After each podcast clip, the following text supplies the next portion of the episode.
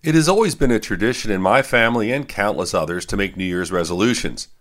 I'm willing to argue that just about everyone listening has resolved to lose 15 pounds or dust off that treadmill, removing the sweaters draped over it, and to begin exercising. Many people don't make it out of week one, but it makes everyone who had too much to eat or drink over the holidays feel better and resolve to change, at least for a few days. This year, I sense a difference.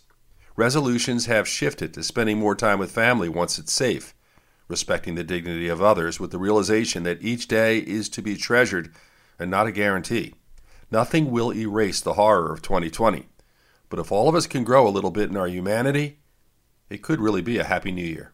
With your health, I'm Dr. Brian McDonough on 1010 Wins.